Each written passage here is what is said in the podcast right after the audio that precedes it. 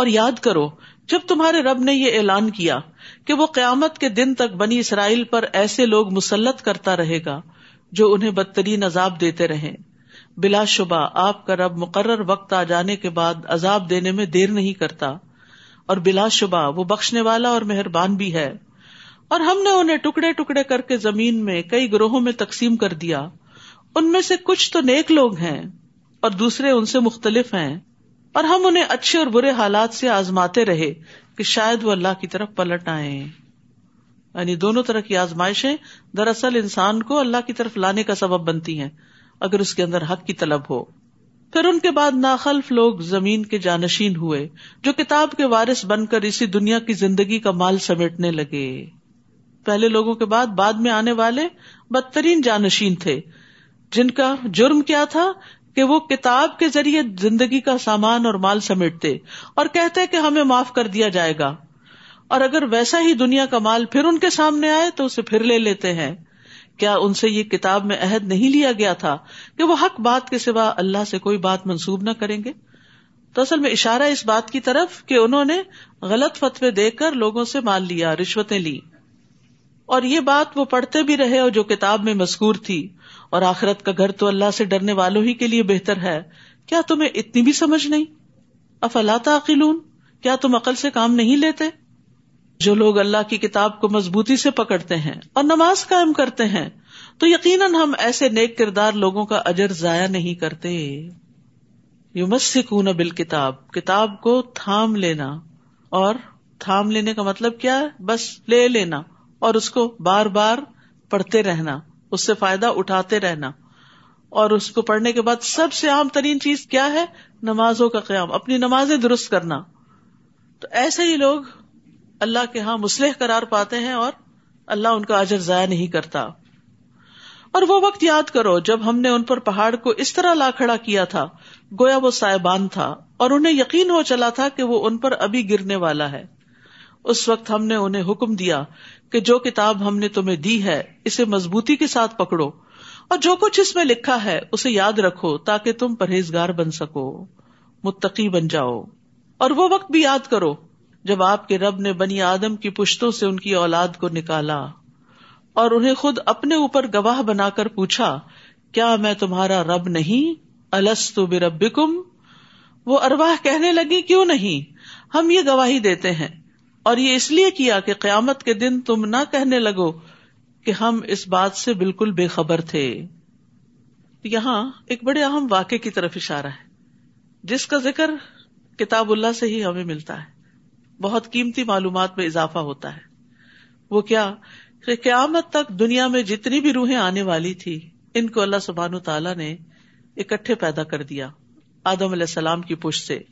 اور پھر ان سے خود خطاب کیا السط رب کیا میں تمہارا رب نہیں؟ تو سب روحوں نے اپنے رب کو پہچان لیا اور کہا، کیوں نہیں؟ بلا۔ اور پھر کیا کہا؟ ہم یہ گواہی دیتے ہیں کہ آپ ہمارے رب ہیں۔ تو اللہ تعالیٰ نے بتایا کہ یہ اس لیے یاد دہانی کرا رہا ہوں کہ قیامت کے دن تم یہ نہ کہو کہ ہمیں تو پتہ ہی نہیں تھا کہ ہمارا کوئی رب ہے۔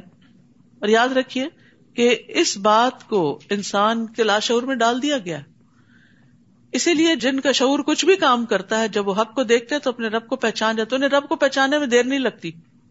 جیسے نجاشی اور باقی لوگ تھے اور اسی طرح فرون کے جادوگر تھے۔ تو اللہ سبحانہ تعالیٰ نے ہر انسان کی فطرت میں خیر رکھ دی ہے۔ اب آپ سوچتے کہ بھائی یاد کیوں نہیں آتا؟ وہ کون سا دن تھا؟ ہم کہاں کھڑے تھے؟ تو وہ ہمارے حادثے میں نہیں ہے۔ اس کے اثرات ہیں لیکن وہ حادثے میں نہیں۔ کیوں؟ اگر وہ ہمیں یاد ہو تو پھر تو ہمارا امتحان ہی ختم ہو جائے۔ یعنی ہماری کامیابی کا انحصار ایمان بالغیب پر ہی تو ہے۔ اسی لیے ایمان لانا جو ہے وہ بہت بڑے اجر و ثواب کا باعث ہے۔ تو اللہ سبحانہ تعالیٰ نے ہمیں پکار کر کہا کہ کیا میں تمہارا رب نہیں، تو ہم سب نے اقرار کیا ہوا ہے۔ آپ ہی ہمارے رب ہیں۔ اور قیامت کے دن ہم جا کے یہ نہیں کہہ سکتے کہ ہمیں تو نہیں پتا تھا ہمارا رب کون سا ہے۔ یہ کوئی بھی یہ نہیں کہہ سکتا کہ ہمیں آپ کا نہیں پتا تھا تو ہم نے اوروں کو الہ بنا لیا۔ نہیں، وہ فطرت میں پہچان رکھ دی گئی ہے۔ اور امبیا علیہ السلام آتے رہے ہیں اس سبق کو یاد دلانے کے لیے۔ یا تم یہ نہ کہو کہ شرک تو ہم سے پہلے ہمارے آبا و اجداد نے کیا تھا۔ ہم تو ان کے بعد ان کی اولاد تھے۔ کیا تو ہمیں اس قصور میں ہلاک کرتا ہے جو غلط کاروں نے کیا تھا۔ و کدالی کا نفسل الآیات ولا اللہ یرجعون ہم اپنی آیات اسی طرح تفصیل سے بیان کرتے ہیں اور اس لیے کرتے ہیں کہ لوگ راہ راست کی طرف لوٹیں۔ وطلو علیہم نبا اللہ آتینا آیاتنا اے نبی، آپ انہیں اس شخص کا حال سنائیے، جسے ہم نے اپنی نشانیاں دی تھی اپنی آیات دی تھی فن سلخ منہا لیکن وہ ان کی پابندی سے نکل بھاگا۔ فتبا اس شیتان تو پھر شیتان اس کے پیچھے لگ گیا۔ فکان من الغابین چنانچہ وہ گمراہوں میں سے ہو گیا۔ تو یاد رکھیے، علم آنے کے بعد بھی شیتانی وسوسے انسان کو حق سے دور کر دیتے ہیں۔ یہ واقعہ، یہ قصہ، یہ کہانی ایک بہت بڑے عالم کی ہے کہ جس کے پاس بہت علم تھا، لیکن شیطان نے اس کے اندر دنیا کی محبت ڈال دی۔ لہذا وہ دین چھوڑ کر، علم چھوڑ کر دنیا کے پیچھے دوڑنے لگا اور اللہ کی آیات کو اس نے بلا دیا۔ تو یاد رکھیے، آیات کا علم ہونے کے باوجود ان سے روگردانی کرنا یہ شیطانی عمل ہے۔ پتا بھی ہے، پھر بھی نہیں عمل کر رہے ان پر، کیونکہ شیطان پیچھے پڑا ہوا ہے۔ اور آیات کا علم ہونے کے باوجود ان سے نکل بھاگنا، ان کی پابندی چھوڑ دینا، یہ شیطان کے وسوسوں کا اثر ہوتا ہے۔ تو انسان جب شیطان کے وسوسے کی اطاعت کرتا ہے، تو شیطان اس کو کنٹرول کر لیتا ہے، اس کی باغیں اپنے ہاتھ میں لے لیتا ہے، اس کو اپنے تابے کر لیتا ہے، اس کو پھر مزید گمراہ کرتا ہے، اور اس پر حملہ آور ہوتا ہے اور اس کو اپنی پسند کے رستوں پہ لے جاتا ہے۔ تو سارا دین پڑھا لکھا ہر چیز دری کی دری رہ جاتی ہے۔ اور بہت سارے لوگوں کے ساتھ یہ ہوتا ہے کہ وہ دین کی طرف آنے کے باوجود، قرآن پڑھنے کے باوجود سب کچھ بھلا کے صرف دنیا کے پیچھے بھاگ رہے ہوتے ہیں۔ اور شیطان کے اعلی کار بن جاتے ہیں۔ تو اس لیے یہاں کی جو مثال بیان کی گئی ہے، یہ ایک ریئل اسٹوری ہے، جس سے سبق دیا جا رہا ہے۔ فرمایا، اور اگر ہم چاہتے تو ان آیات سے اس کے درجات کو بلند کر دیتے۔ یعنی دین کے علم سے بھی درجات کی بلندی ہوتی ہے۔ صرف دنیا کے مال سے نہیں، بلکہ دین کی وجہ سے جو دلوں میں لوگوں کی محبت ہوتی ہے، بڑی خالص ہوتی ہے۔ اور مال کی وجہ سے جو لوگ آپ سے محبت کرتے ہیں، وہ آپ سے نہیں کر رہے ہوتے، وہ مال سے کر رہے ہوتے ہیں۔ اور اگر آپ کے پاس مال نہ رہے تو وہ چٹ جائیں۔ وہ آپ کو پوچھے بھی نہ، کیونکہ اب ان کو آپ سے کوئی فائدہ حاصل نہیں ہو رہا۔ لیکن علم والا مرتے دم تک فائدہ پہنچا سکتا ہے۔ لہٰذا اس کی قدر میں کمی نہیں ہوتی۔ ہم چاہتے تو ان آیات سے اس کے درجات بلند کر دیتے، مگر وہ تو پستی کی طرف جھک گیا۔ دنیا کی طرف جھکنا، پستی کی طرف جانا ہے۔ اور اپنی خواہش کے پیچھے لگ گیا۔ ایسے شخص کی مثال کتے کی سی ہے۔ کتا لالچ کا سمبل ہے۔ اگر تو اس پر حملہ کرے تو بھی ہانپتا ہے، نہ کرے تو بھی ہانپتا ہے، وہ زبان لٹکائے رکھتا ہے۔ اور جو کوئی چیز نظر آتی ہے، اس کے پیچھے بھاگتا ہے کہ شاید یہ میرے لیے ہو۔ ہر چیز کو سونگتا ہے۔ یعنی دنیا کی لالچ میں ہر اس کام کے پیچھے چل پڑتے ہیں جس سے دنیا کا فائدہ ہو۔ چاہے دین کے نقصان پر ہی کیوں نہ ہو۔ یہ ان لوگوں کی مثال ہے جنہوں نے ہماری آیات کو جٹلا دیا یعنی جاننے کے باوجود انکار کر دیا۔ آپ ایسے قصے ان سے بیان کرتے رہیے، شاید کہ یہ لوگ کچھ غور و فکر کریں۔ قطبی کہتے ہیں کہ ہر وہ چیز جو ہانپتی ہے، تھک کر یا پیاس کی وجہ سے، سوائے کتے کے، اگر وہ تھکا ہوا تو بھی ہانپتا ہے، رات اور سکون کی حالت تو بھی ہانپتا ہے۔ یعنی کتا ہر حال میں زبان لٹکاتا ہے، چاہے وہ بھوکا ہے یا پیٹ بھرا ہوا اس کا۔ یعنی اس کی لالچ کہیں ختم ہونے کو نہیں آتی۔ تو ہر وہ شخص جو اللہ کی آیات کو جٹلاتا ہے، اس کے لیے مثال بیان کی گئی ہے۔ وہ کہتے ہیں کہ اگر آپ اس کو واز کریں تو بھی گمراہی میں پڑا رہتا ہے، کرنا چھوڑ دیں تو بھی۔ وہ دنیا کے پیچھے ہی بھاگتا رہتا ہے۔ جیسے کتا ہوتا ہے کہ اگر آپ اس کو نکال باہر کریں اور بھگا دیں تب بھی ہانپے گا، اگر اس کو وہی بیٹھا رہنے دیں، چھوڑ دیں تب بھی ہانپے گا۔ یعنی وہ مجلس میں ہو، وہ تنہائی میں ہو، اس کی سوچے اس کی چاہت، سب کچھ صرف دنیا کے گرد گھوم رہی ہوتی ہے۔ ایسے لوگوں کی مثال بہت بری ہے جنہوں نے ہماری آیات کو جٹلایا اور خود اپنے آپ پر ہی ظلم کرتے رہے۔ یعنی اللہ کے دین کا انکار اللہ کو نقصان نہیں دیتا۔ اگر ہم کوئی بات نہیں مانتے تو اللہ تعالیٰ کو کچھ بھی نہیں جاتا، وہ قابل تعریف ہے۔ زمین اور آسمان کی ہر چیز اس کی تعریف بیان کر رہی ہے۔ ہر چیز۔ اس کو فرق نہیں پڑتا۔ لیکن اتنے بڑے خزانے کا انکار کرنے والے خود محروم رہ جاتے ہیں۔ اللہ جسے ہدایت دے۔ وہی ہدایت پا سکتا ہے۔ اور جسے وہ گمراہ کرے، تو ایسے ہی لوگ نقصان اٹھانے والے ہیں۔ وَلَقَدْ ذَرَأْنَا لِجَهَنَّمَ كَثِيرًا مِنَ الْجِنِّ وَالْإِنسِ لہم قلوب اللہ يفقهون بها ولہم آئین اللہ يبصرون بها ولہم آذان اللہ يسمعون بها اولئک کالانعام بل هم اضل اولئک هم الغافلون۔ بہت سے ایسے جن اور انسان ہیں جنہیں ہم نے جہنمی کے لیے پیدا کیا ہے۔ استغفر اللہ۔ ان کے دل تو ہیں مگر ان سے حق کو نہیں سمجھتے۔ دل ہے، حق نہیں ہے ان کے اندر، حق کو سمجھنے کی کوشش نہیں کرتے۔ آنکھیں ہیں، لیکن ان سے دیکھتے نہیں۔ یعنی کائنات کی نشانیوں سے اپنے رب کو نہیں پہچانتے۔ کان ہے، اس سے سنتے نہیں۔ سچ بات سننے کے لیے، اللہ کا کلام سننے کے لیے ان کے پاس توفیق نہیں۔ ایسے لوگ چوپایوں کی طرح ہیں، انعام کی طرح ہیں، بلکہ ان سے بھی گئے گزرے اور یہی لوگ غفلت میں پڑے ہوئے ہیں۔ یعنی غافل اس لیے کہ وہ اجر و ثواب کی طرف ہدایت نہیں پاتے۔ جانوروں کی طرح اس لیے کہ ان کا مقصد صرف کھانا پینا ہے، بلکہ ان سے بھی زیادہ بہکے ہوئے۔ کیونکہ جانور بھی فائدے اور نقصانات کو دیکھ لیتے ہیں اور اپنے مالک کی پیروی کرتے ہیں۔ لیکن یہ لوگ جانوروں سے بھی بدتر ہو گئے۔ تو یہاں پر دراصل ان لوگوں کو اسکولڈ کیا جا رہا ہے کہ جو عقل، سمجھ، آنکھیں، کان، نگاہیں رکھتے ہوئے حق کو نہیں پا سکتے۔ ان کو حق کے لیے استعمال نہیں کرتے۔ ان سب آرگنس کو یا ان سب صلاحیتوں کو خواہشات کی پیروی کے لیے تابع کر رکھا ہے۔ یہ صرف خواہشات کی پیروی کے لیے استعمال ہو رہے ہیں۔ الحسن فد بہا اللہ کے اچھے اچھے نام ہیں۔ انہیں ناموں سے اسے پکارا کرو۔ اور انہیں چھوڑ دو جو اس کے ناموں میں کجربی اختیار کرتے ہیں۔ جو کچھ وہ کرتے ہیں، جلد ہی انہیں اس کا بدلہ مل جائے گا۔ اللہ نے اپنے ناموں کو اچھا نام کہا ہے، کیونکہ یہ سننے میں بھی اچھے۔ جب آپ اللہ کے نام اکٹھے سنتے ہیں تو دل کو بہت اچھے لگتے ہیں۔ اور پھر بولنے میں بھی اچھے لگتے ہیں۔ مانا بھی بہت اچھا ہے۔ اور اس کے فائدے بھی بہت اچھے ہیں، اس کے ساتھ اس کو پکارنے کے۔ تو مانگی جانے والی چیز کی مناسبت سے اللہ کو پکارنا چاہیے۔ یعنی اللہ کے اس نام کا ذکر کر کے اس سے وہ چیز مانگنی چاہیے جو آپ کی ضرورت ہے۔ جیسے آپ کہے اے رحیم، تو رحم فرما۔ اے فیصلہ کرنے والے، تو میرے لیے فیصلہ کر دے۔ اے رحمان، تو مجھ پر رحمت فرما۔ اے رزاق، تو مجھے رزق وافر عطا فرما۔ اگر کوئی رستے بند ہو گئے ہوں یا فتح میرے لیے خیر کے رستے کھول دے۔ تو یعنی اس نام اور کام کی مناسبت سے اگر اللہ کے نام لے کے پکارے، تو ان شاء اللہ دعائیں قبول ہوں گی۔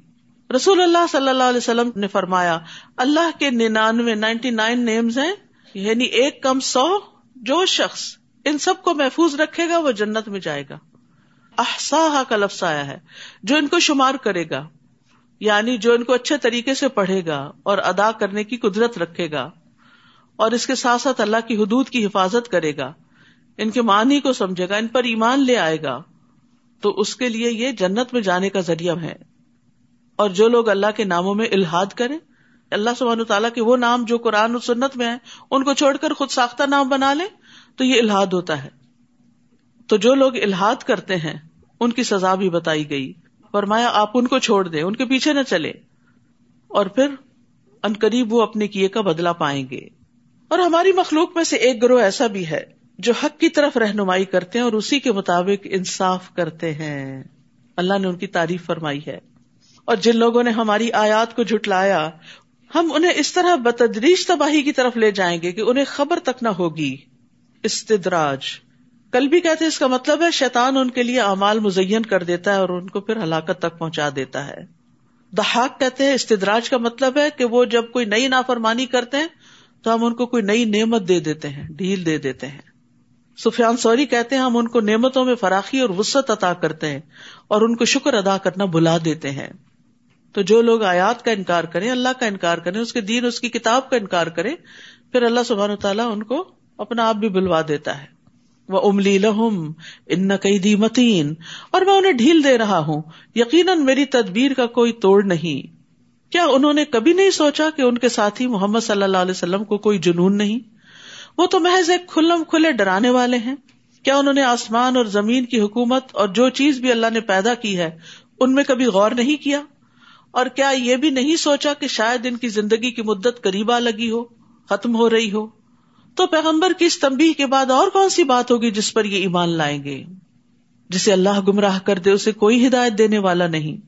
اور وہ انہیں ان کی سرکشی میں چھوڑا کہ سر ٹکراتے پھرے لوگ آپ سے پوچھتے ہیں کہ قیامت کب قائم ہوگی؟ آپ ان سے کہیے، یہ بات تو میرا رب ہی جانتا ہے۔ وہی اسے اس کے وقت پر ظاہر کرے گا۔ اور یہ آسمانوں اور زمین کا بڑا بھاری حادثہ ہوگا۔ جو یکدم تم پر آ پڑے گا۔ یعنی قیامت کا آنا زمین پر سب سے بڑا حادثہ ہے۔ لوگ آپ سے یوں پوچھتے ہیں جیسے آپ ہر وقت اس کی ٹو میں لگے ہوئے ہوں۔ یعنی قیامت ہی کے بارے میں سوچتے رہے ان سے کہیے، اس کا علم تو اللہ ہی کو ہے۔ مگر اکثر لوگ اس حقیقت کو نہیں جانتے۔ اللہ نفسی نف اللہ ماشا اللہ۔ آپ کہہ دیجیے مجھے تو خود اپنے آپ کو بھی نفع یا نقصان پہنچانے کا اختیار نہیں۔ کس کو کہا جا رہا ہے؟ نبی صلی اللہ علیہ وسلم کو۔ نفع نقصان کا اصل مالک کون ہے؟ صرف اللہ۔ نبی صلی اللہ علیہ وسلم کے پاس بھی اختیار نہیں۔ آپ سے جو نفع انسانوں کو پہنچا وہ، وہی ہے جو اللہ نے ان کو دیا۔ لیکن الٹیمیٹ نفع نقصان کا مالک صرف اور صرف اللہ تعالی ہے۔ اور بندوں سے بھی بندوں کو جو نفع پہنچتا ہے نا، اس کا بھی اللہ عزن دے تو پہنچتا ہے۔ اللہ ہی جو کچھ چاہتا ہے وہ ہوتا ہے۔ اور اگر میں غیب جانتا ہوتا، یہ پیغمبر کہہ رہے ہیں، نبی صلی اللہ علیہ وسلم، اگر میں غیب جانتا ہوتا تو بہت سی بھلائیاں حاصل کر لیتا۔ مجھے کبھی کوئی تکلیف نہ پہنچتی۔ پہلے سے ہی بندوبست کر لیتا، سد باب کر لیتا۔ میں تو بحث ایک ڈرانے والا اور بشارت دینے والا ہوں۔ ان لوگوں کے لیے جو ایمان لے آئے وہی تو ہے جس نے تمہیں ایک جان سے پیدا کیا اور اس سے اس کی بیوی بنائی تاکہ اس کے ہاں سکون حاصل کرے۔ تو ایک عورت کا جو اہم ترین رول ہے زندگی میں، وہ ہے شوہر کے لیے باعث سکون ہونا۔ یہ اس کی بہت بڑی عبادت ہے۔ تاکہ وہ باہر کے بڑے بڑے کام کر سکے۔ باہر کی دنیا کے چیلنجز بہت بڑے ہوتے ہیں۔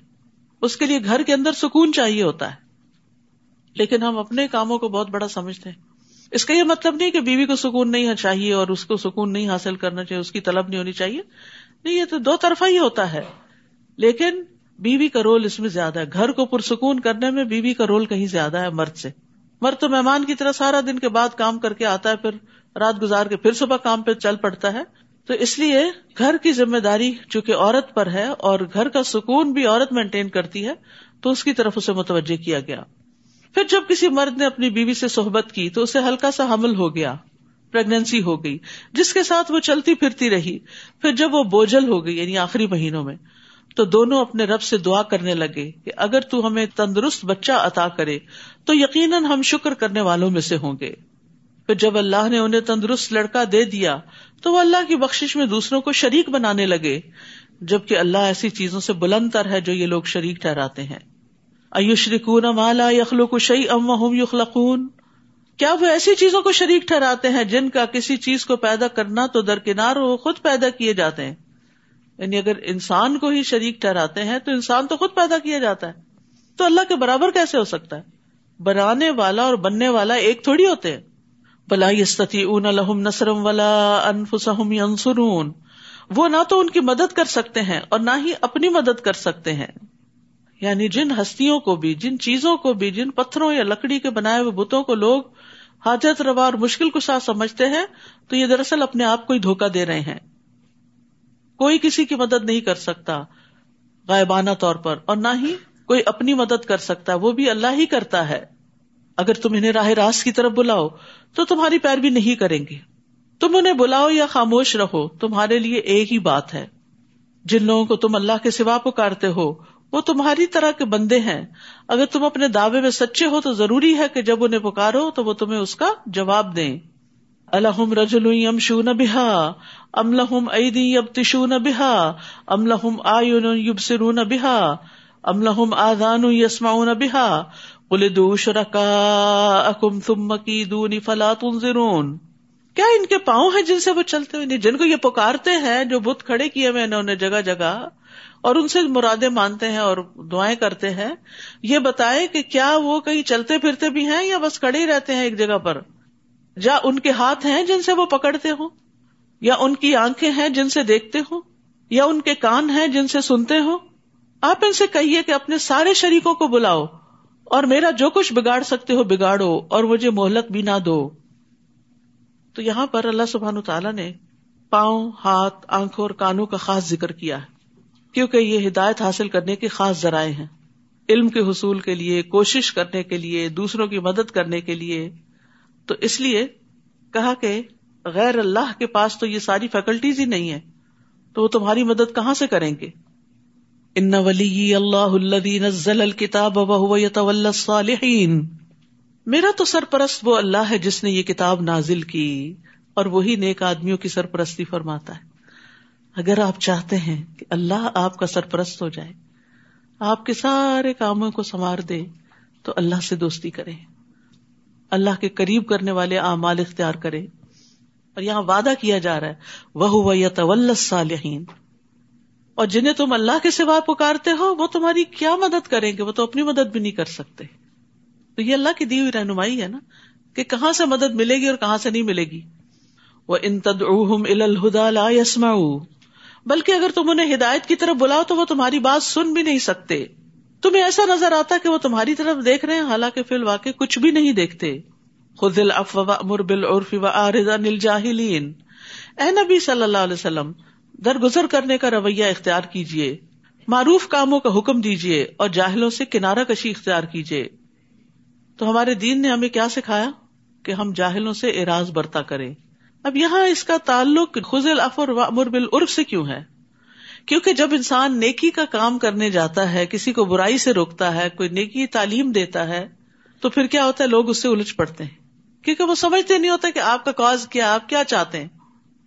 اور آپ میں سے بہت سے لوگوں کو اس کا اتفاق ہوا ہوگا کہ گھر پہ بات کی کوئی اچھی، یا کسی گیدرنگ میں کی، یا خاص طور پر کسی موقع پہ کی، تو کوئی نہ کوئی پیچھے پڑ گیا۔ اپنے گھر کو دیکھو، اپنے آپ کو دیکھو، ابھی ہم کہاں اس قابل ہوئے، وغیرہ وغیرہ۔ تو یہاں پر پہلے فرما دیا خود اف جو بھی کوئی کہے گا اس کو معاف کرتے جانا۔ پیچھے نہیں پڑنا اس کے۔